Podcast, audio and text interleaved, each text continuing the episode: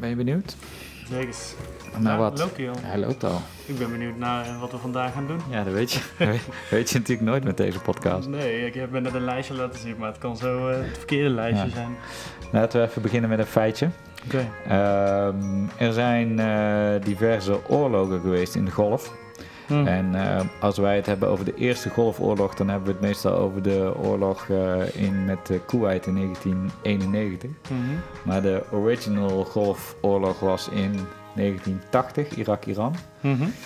Maar er is ook nog een tweede Golfoorlog geweest in 2003 met Bush, Bush Ja. senior. Ja, die ging zijn vader. eh, Weet jij hoe dat die operatie heette? Nee. Het was eh, Operation Iraqi Freedom. Maar, Serieus? ja, maar, weet je hoe dat die oorspronkelijk heette? Ze hebben deze naam namelijk heel snel, ze hebben die naam, ze hadden eerst een andere naam. En eh, toen hebben ze het heel snel eh, moeten veranderen, om een reden die ik jou dadelijk nog ga uitleggen. Nee. Want die, de naam oorspronkelijk was Operation Iraqi Liberation. Maar wat krijg je als je die operatie afkort? Operation Iraqi Liberation. O I Eh, oil. L. dus eh, toen dachten ze, oei, Eh, dit is PR-technisch natuurlijk niet heel lekker. dat ze daar ook pas daarna achter komen. Dus toen hebben ze dus nog daarna veranderd naar Operation Iraqi Freedom. Maar het is ook wel echt... Maar ja, ja, het is eigenlijk bijna dat je hem al zo noemt. symbolisch voor de fuck-up van die hele oorlog. Over de, de weapons of mass destruction die er dan uiteindelijk helemaal Maar ja, niet zijn. Ik vind het sowieso een beetje teleurstellend, want als je kijkt naar grote veldslagen in het verleden, dan hebben ze allemaal wel een iets vette naam of zo, weet je wel. D-Day en eh, Operation Barbarossa en weet ik veel, allemaal wat, Market Garden en dan Ja. komen ze daar Operation Iraqi Freedom. Ja, het is Dat wel... vind ik een beetje too simpel, weet ja, je het is wel. een beetje een functionele naam. Hoe had je ja. Operation, weet ik veel, de- Black Hawk Down en... De, eh, eh, de kill van Osama Bin Laden, dat was Operation Geronimo. Dat is dan wel Ja, weer ja, een dat vind ik- soort, maar dat vind ik ook vet. mooie naam inderdaad. Hoe heet die film ook alweer daarvan? Dat is een film, weet je Ja, wel? weet ik niet. Die, ik dacht We dat... zitten eigenlijk onze intro te Ah, sorry, maar Ja. maakt het nog Oké, interessant. laten we beginnen. Yes.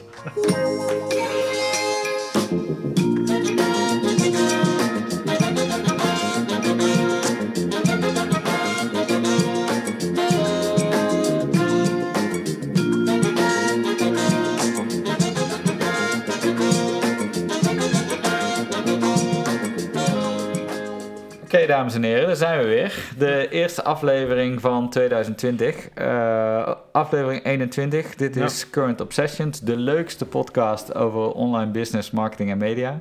Ik zit hier tegenover Sam. Mhm. En ehm, ik heb eigenlijk meteen wel even één vraag voor jou. Want eh, wat, wat gaan we nou zeggen? Wordt het 2020 of 2020? Ik ben zelf wel pro 2020. Ik vind 2020 denk ik een beetje te hip. Ja, maar ik, ik, denk toch dat de meeste mensen 2020 gaan zeggen. ik heb dat dus ook. Dat ik denk, ja, 2020 dat voelt een beetje gemaakt of zo. Beetje zoals Nederlanders die heel veel Engelse woorden gebruiken. Ja. Zo voelt het Maar weet je wat dus het gekke is? Waarom eh, zeg je dan 1990 is, vind ik volkomen logisch. Ja. Dan vind ik het dus weer heel overdreven om 1990 te zeggen. ja, dan klinkt het heel oud. Maar waarom, waarom hebben we dus dan wel, eh, eh, heb ik dan dus niet dat gevoel bij 2020? Zou dat komen doordat het dan, Maar omdat we denk ik tussen 20, zeg maar tussen 2000 en 2020 nooit echt veel mensen gebruik maakt van 2019 of 2018. Nee. Dus dan Kijk, zou dus- nu in dus één keer, na 20 jaar zeggen we in één keer, nou ja, 20 jaar, nu mogen we wel beginnen met 20 zeggen. dus dat is sowieso al gek dat er nu überhaupt sprake is van 2020. Ja, Want eigenlijk was het een, kijk 2001, daar kan je niks aan doen tot en met 2009.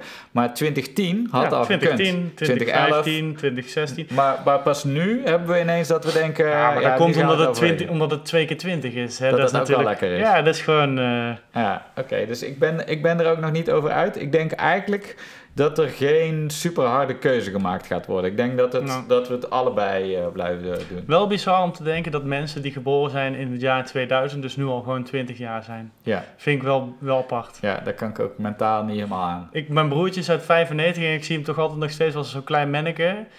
En eh, denk van, nou, dat zijn een beetje Ja. de jongere mensen. Ja. En nu zijn mensen uit eh, 2002 die kunnen Ja. al bier gaan halen. En hetzelfde vind ik ook dat ehm, als je terugdenkt aan 1990, denk je, ja, is wel een tijdje geleden, maar eh, prima. Ja. Maar 1990 is net zo ver weg als eh, 2050. Ja. En 2050, dan denk ik echt aan vliegende auto's Ja, en ja, eh, eh, teleporting shit. Dus dat is een beetje raar. Ehm, even kijken. Eh, ik heb ook nog even twee huishoudelijke mededelingen. We zitten dus nu in de 22e aflevering.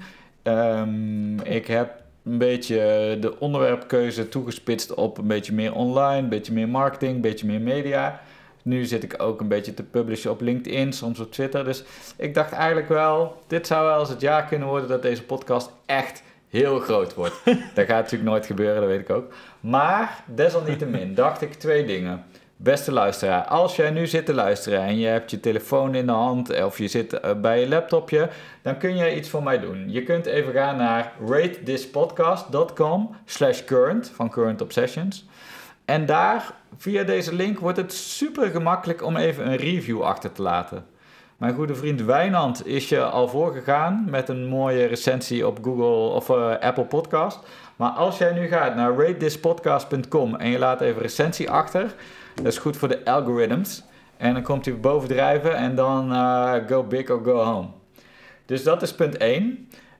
punt 2 is, als je nou aan het luisteren bent, beste luisteraar, dan ken jij vast wel één, dan wel meer mensen in jouw omgeving waarvan je denkt, ja, die zou dit ook wel eens een leuke podcast kunnen vinden. Wat je dan moet doen, is naar die persoon toe gaan, loop er even naartoe, bel hem op, stuur hem een fax, maakt niet uit.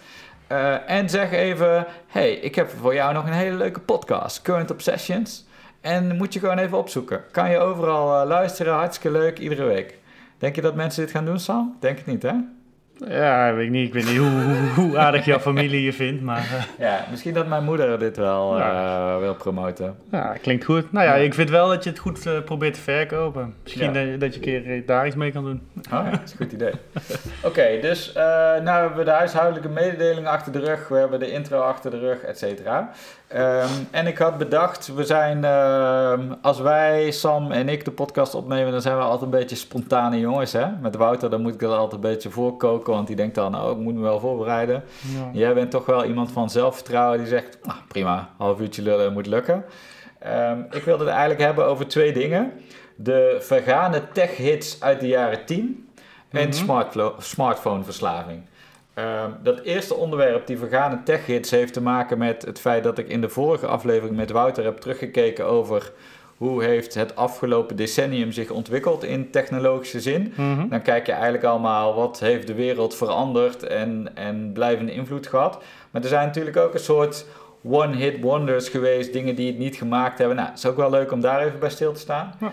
En het tweede is de smartphoneverslaving. Eh, ik kreeg die tip eigenlijk van Vincent. Dankjewel Vincent. Die appte van, hé, hey, dat zou wel een leuk onderwerp zijn. En dat appte die op 1 januari. En dat was de dag dat ik net toevallig zelf ook een aantal screen ti- time limieten had ingesteld op mijn telefoon. Omdat ik ben zelf heel erg smartphone verslaafd.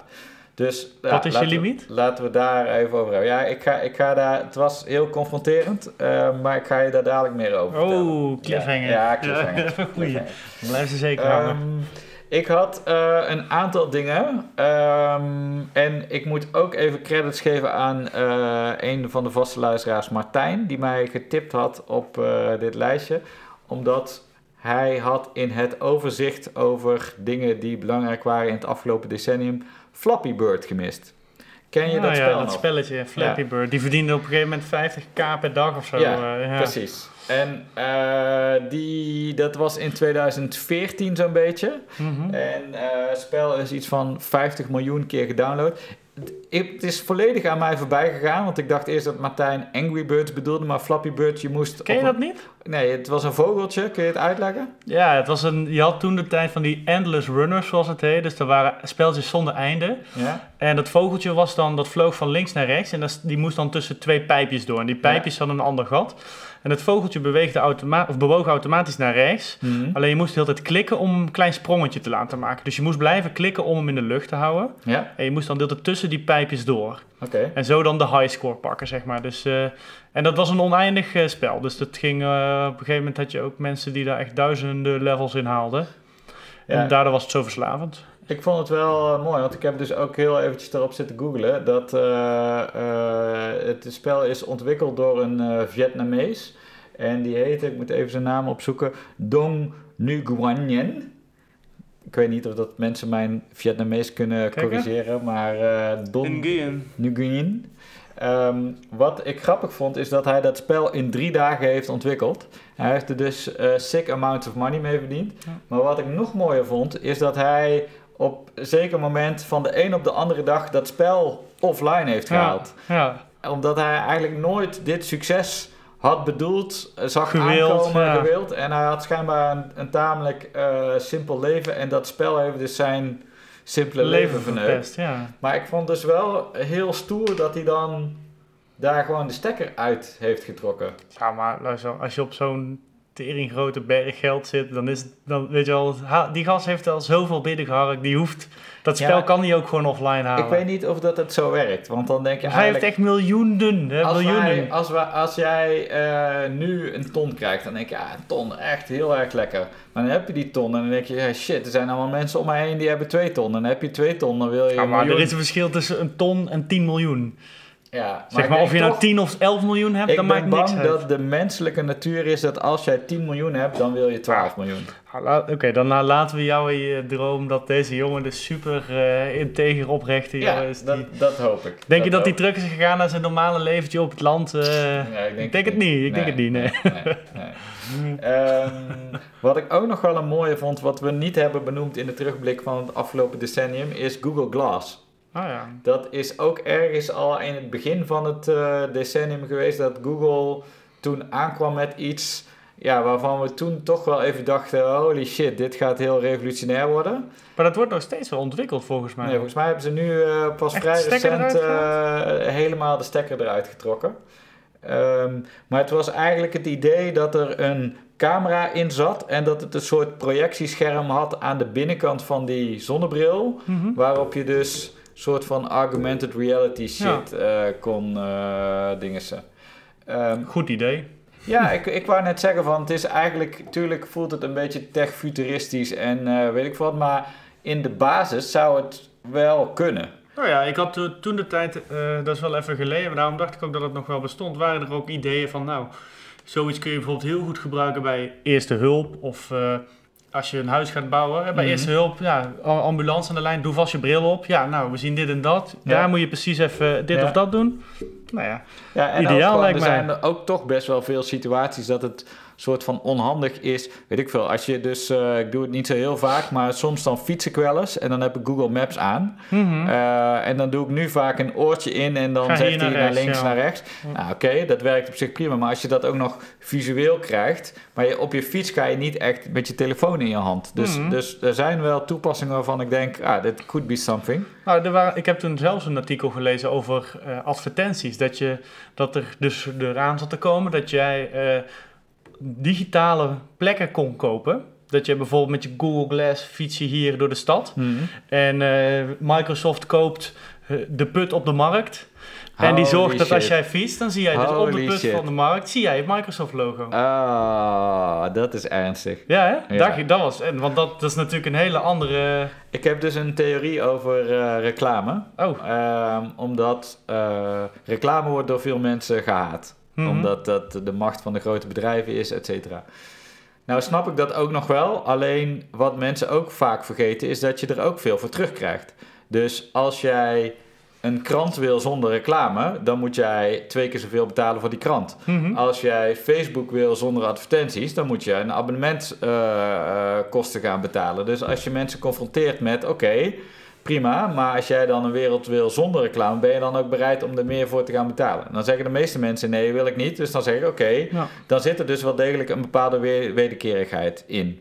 Echter, er is één uitzondering. Mhm. En dat is, eh, waar ik dus dan een hekel aan heb, is buitenreclame. Gewoon de, de billboards. En dan eigenlijk ook al wat jij beschrijft Ja, ja, ja. in digitale vorm. Een beetje de vervuiling van het Ja, straatbeeld. want dan denk ik, oké, ik loop hier door de dingen. eh, Ja. en, en dan is er dus een adverteerder die via zo'n billboard in mijn hoofd gaat zitten schijten dat ik Mhm. een eh, duurdere auto moet kopen. Mhm. Terwijl ik krijg daar niks voor terug. Er is geen wederkerigheid. Eh, Nu, dan gaat dus alleen maar de, Beetje manipulatie. de eh, adverteerder ja. krijgt dan vrij spel om mij te manipuleren. Maar als je dat dus nog verder doortrekt in digitale vorm, dan denk ik dus, ja, nou heb je met die bril nog altijd wel de keuze om die bril dan niet op te doen. Ja, maar ik denk wel dat het... Dat, kijk, als je de, ervan uitgaande dat je in een wereld komt waarop bijna iedereen zo'n bril draagt, net zoals dat iedereen nu een mobiele telefoon heeft, ja, is dat natuurlijk booming business. Ja, dan Ik is bedoel er ook dat je iedereen-.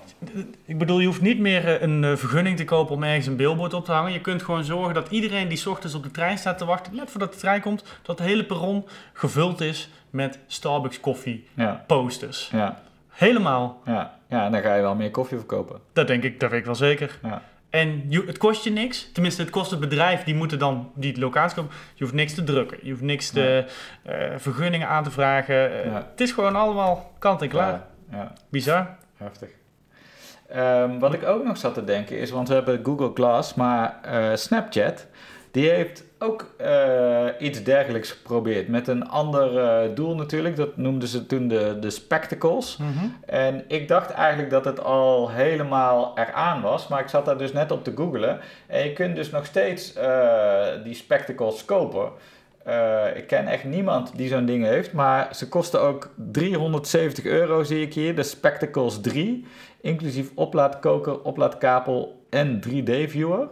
Maar volgens mij was daar het idee dus dat je eh, nog makkelijker content kon produceren voor Snapchat. Ah, het- ik moet ook zeggen, het is ook niet echt eh, dat je denkt, het ziet er mooi uit. Met Nee. van die camera's is- op de hoeken. Het is eh, best wel lelijk. En hij gaf ook rond beeld. Wat ik ook alweer heel maf vond. Maar ehm, ik vind het dus vooral interessant dat ze dat dus nog niet helemaal hebben opgegeven. Hoewel ik niet denk dat dit nog heel groot gaat aanslaan. Nou ja, ik denk dat het, het nadeel van dat soort dingen is gewoon dat de mobiele telefoon zo'n gigantische ontwikkeling heeft gemaakt. Dus je kunt alles gewoon veel makkelijker met je mobiel. Dus het is niet noodzakelijk om daar een bril voor te hebben. Het voegt niks toe. Het ziet Ja. er niet uit en het is keiduur. Tegelijkertijd die dingen die jij net beschrijft, dat je dus een soort virtuele toevoegingen kan Mhm. creëren in een echte wereld. Dat was natuurlijk die Pokémon Go was dat Ja. natuurlijk ook wel weer, hè? Dus dat je een soort Zeker. projecties krijgt. Het zou wel kunnen hoor, dat je gewoon... eh, Zeker. Ik denk ook wel dat dat gaat gebeuren. Alleen eh, misschien moet het nog... moet gewoon iemand moet daar een simpele maar effectieve manier op bedenken om dat te gebruiken. En dan gaat dat ook losbarsten. Porno. ja, bijvoorbeeld. ja. En wat je, wat je ook nog hebt gehad eh, rond, volgens mij was dat 2015, ehm Meerkat en Periscope. Dat waren de eerste apps waarmee je live kon streamen. Oh.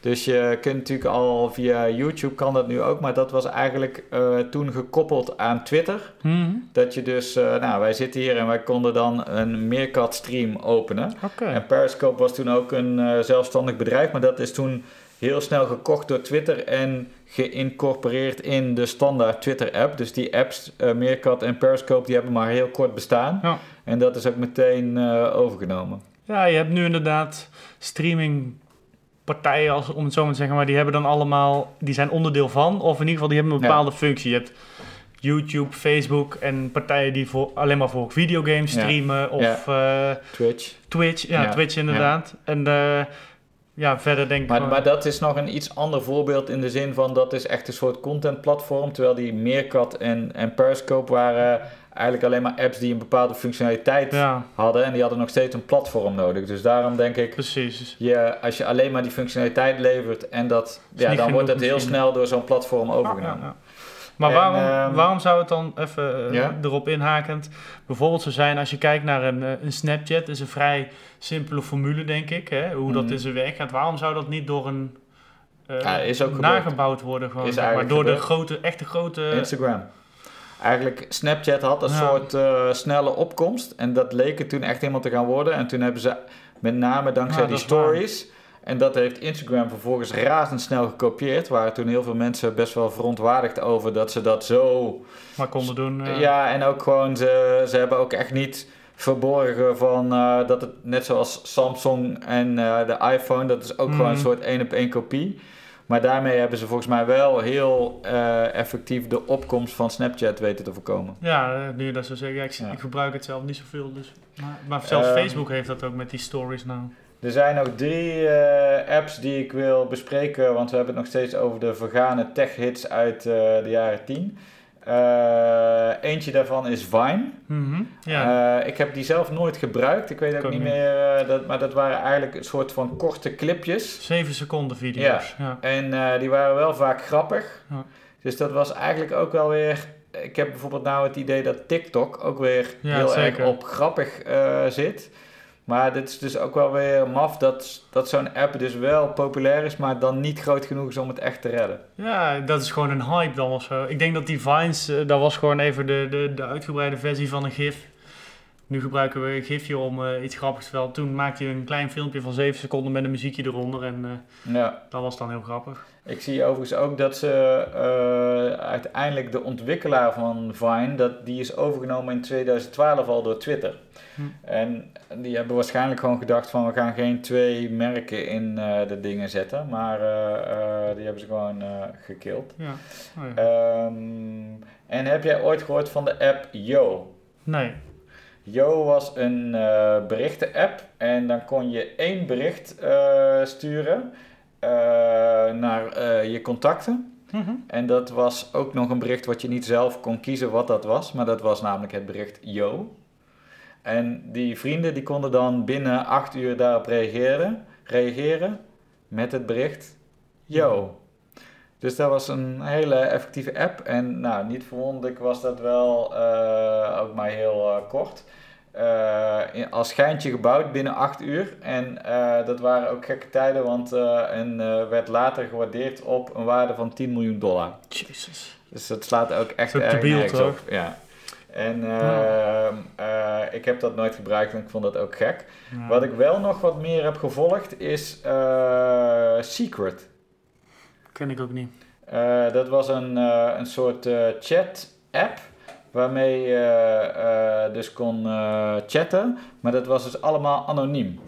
Hm. Dus je kon het ook koppelen aan je Facebook-contacten en dan kon je dus een bericht sturen zoals je ook via Messenger of zo deed, maar dan anoniem. Het gekke is Maar dat... dat- Dat is toch altijd met een bepaald eh, duister doeleinde dan of zo, denk ik. Nou ja, kijk, je kan het ten positieve gebruiken om een soort van eh, te flirten of eh, Mhm. dat soort dingen. Maar wat er dus vervolgens gebeurde is dat die app was met name op middelbare scholen ja, heel pesten, populair. ja. En pesten. En dus er waren op een gegeven moment ook allerlei scholen die de ouders brieven gingen sturen of dat ze wilden controleren of dat die kinderen die app gebruikten. Hm. Dus dat is best wel een soort eh, nasty. eh, ja, ding. daar is natuurlijk eh 1 plus 1 is 2. Ja, wat dan ja. Dus, Wat- Waar ik nu wel aan moet denken, als ik denk aan die, die Messenger-app die je ook had. Ik weet niet of het nog binnen de jaren 10 valt, maar toen ik op de middelbare school was, was natuurlijk de BlackBerry mhm. gigantisch groot. En toen was BlackBerry Ping, Ja. dat was het berichtensysteem, dat was echt het je van het. En wat ik wel grappig vind, is hoe dat dan vanuit, dat was echt gigantisch Ja. hè. En dat, dat is gewoon helemaal verdwenen. Ja. Niemand doet het meer. Toen is Nee. WhatsApp gekomen en in één keer was het weg. Maar ja, de BlackBerry is natuurlijk ook gewoon helemaal aangegaan nadat de iPhone kwam.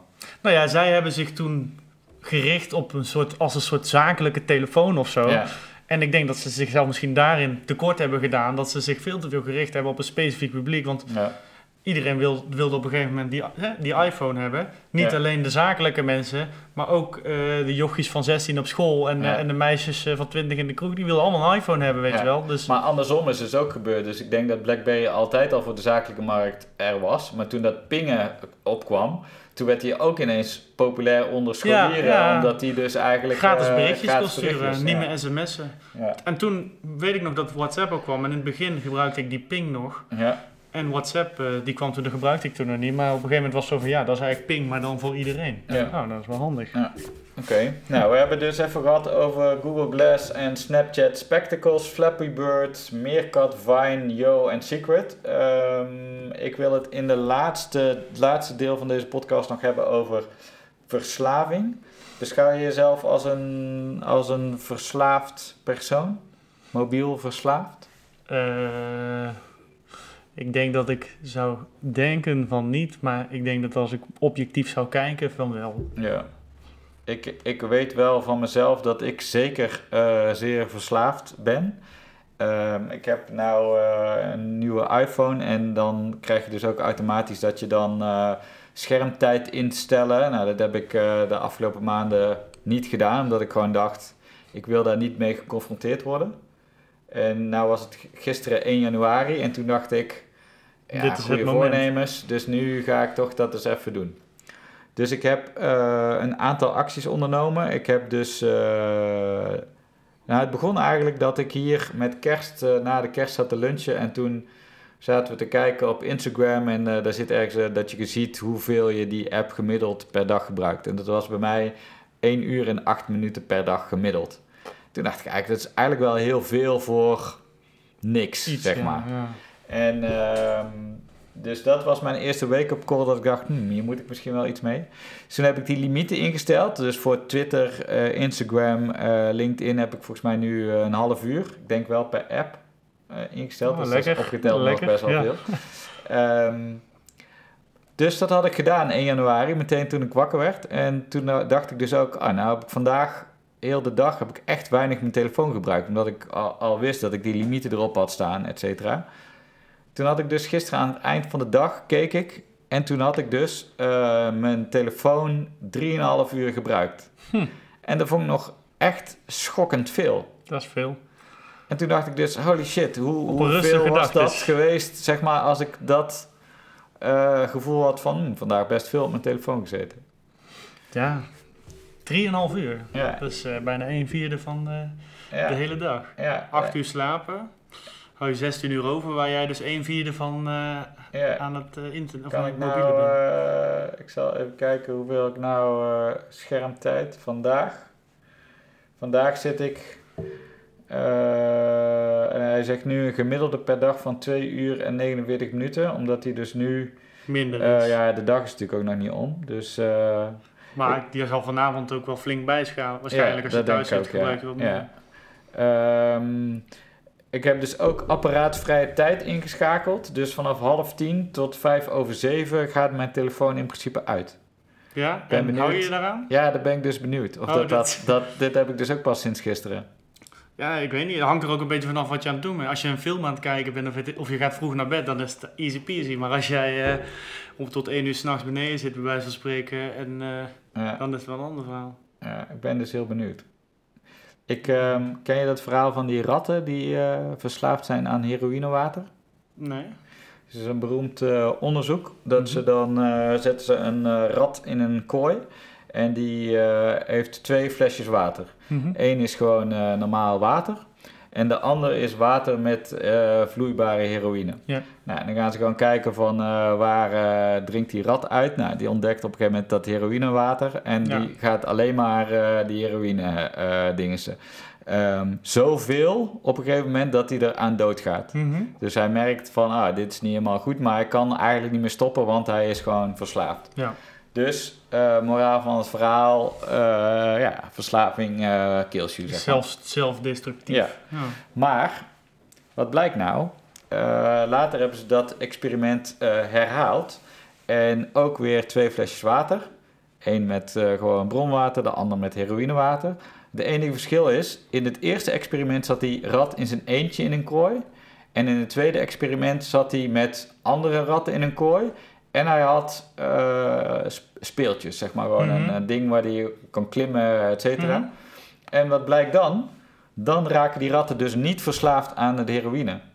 En eh, de, wat de conclusie is van de onderzoekers is dus dat met name de sociale context Mhm. bepaalt of jij verslaafd raakt. Want een rat is eigenlijk een groepsdier. Mhm. Mhm. En als hij dus in zijn eentje is, eenzaam is, hij heeft niks Ja. te doen, dan raakt hij verslaafd. En als hij dus een normale sociale omgeving heeft, Mhm. dan niet.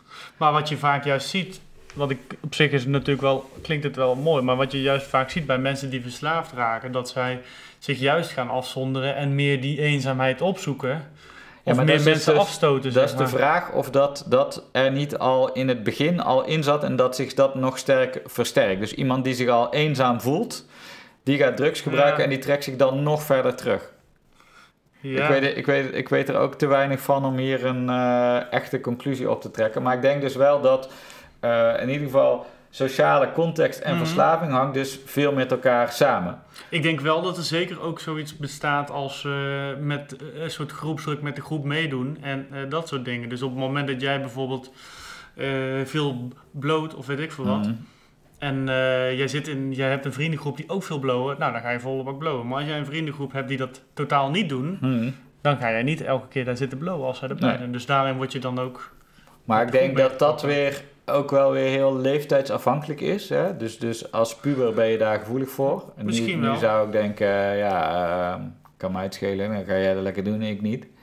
Ja, misschien, dat is zeker zo. Alleen eh, puur kijkend, als ik naar mezelf kijk, toen ik in een studentenhuis woonde, toen deed ik dat ook heel vaak, omdat iedereen in het studentenhuis dat deed. Vanuit de sociale context En dan zit ik ga wel mee. Ja, en ook op een gegeven moment dan ben je er ook aan gewend. Dus dan ga je ook, vind je mensen die dat ook doen, vind je, daar vind je fijn om mee om te gaan. Want dan kun je, eh, zit je allemaal op hetzelfde niveau. Terwijl nu doe ik dat helemaal niet meer. En als ik Mhm. dan mensen heb die dat heel veel doen, dan vind ik dat ook irritant, Ja. zeg maar. Ja.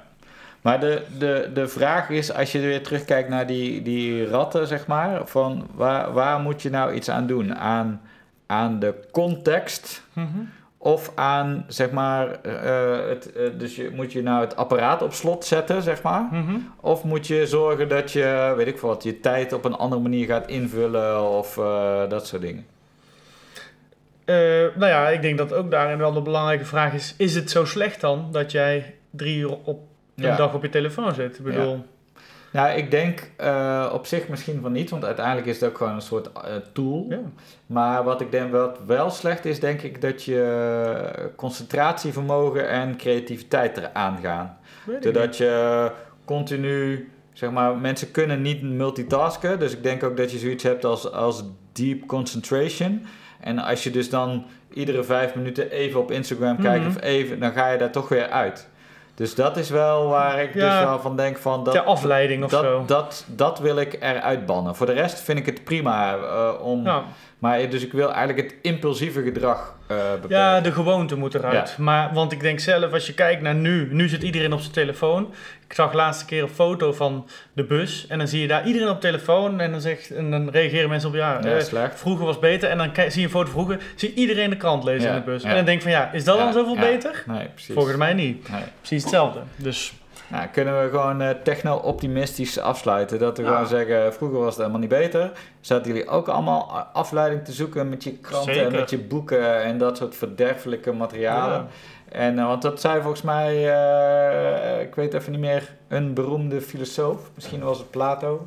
Die zei eigenlijk al, eh, met het schrift, dat is een slechte zaak, want dan gaat het geheugen van de mensen achteruit. Dus mensen zijn ook gewoon bang voor vernieuwing. misschien wel. Zijn Ik denk het allemaal, eh, losers.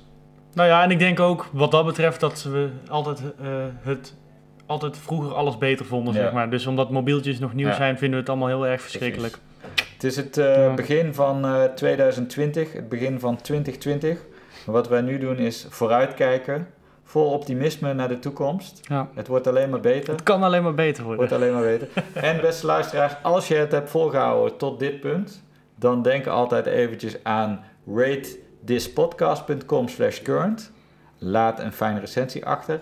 En zoek al die mensen op en je moeder in je omgeving om even te vertellen, heb je deze fantastische podcast al gehoord? Nou. Wacht even, ik stuur je even een linkje. Ga hem luisteren. En beter nog, abonneer je ook even op de nieuwsbrief. christkolen.com slash podcast. Misschien- Krijg je iedere week even een berichtje. Fijne nieuwsbrief. Misschien moet je iets verloten onder de, de abonnees, hè? Een leuke sticker of zo. Een lekker, leuke sticker. eh, die kunnen ze sowieso krijgen. Iedere nieuwe nieuwsbrief-abonnee krijgt een handgesigneerde sticker thuisgestuurd. en onder iedere 10 abonnees, of nieuwe abonnees op de nieuwsbrief, verloot ik een etentje met Sam. en eh, je kunt van tevoren een verzoek indienen naar wat hij moet aantrekken voor kleding. En dat wordt allemaal gesponsord door de podcast. En eh, ik wens jullie veel plezier deze week en tot de volgende keer. Ciao, ciao.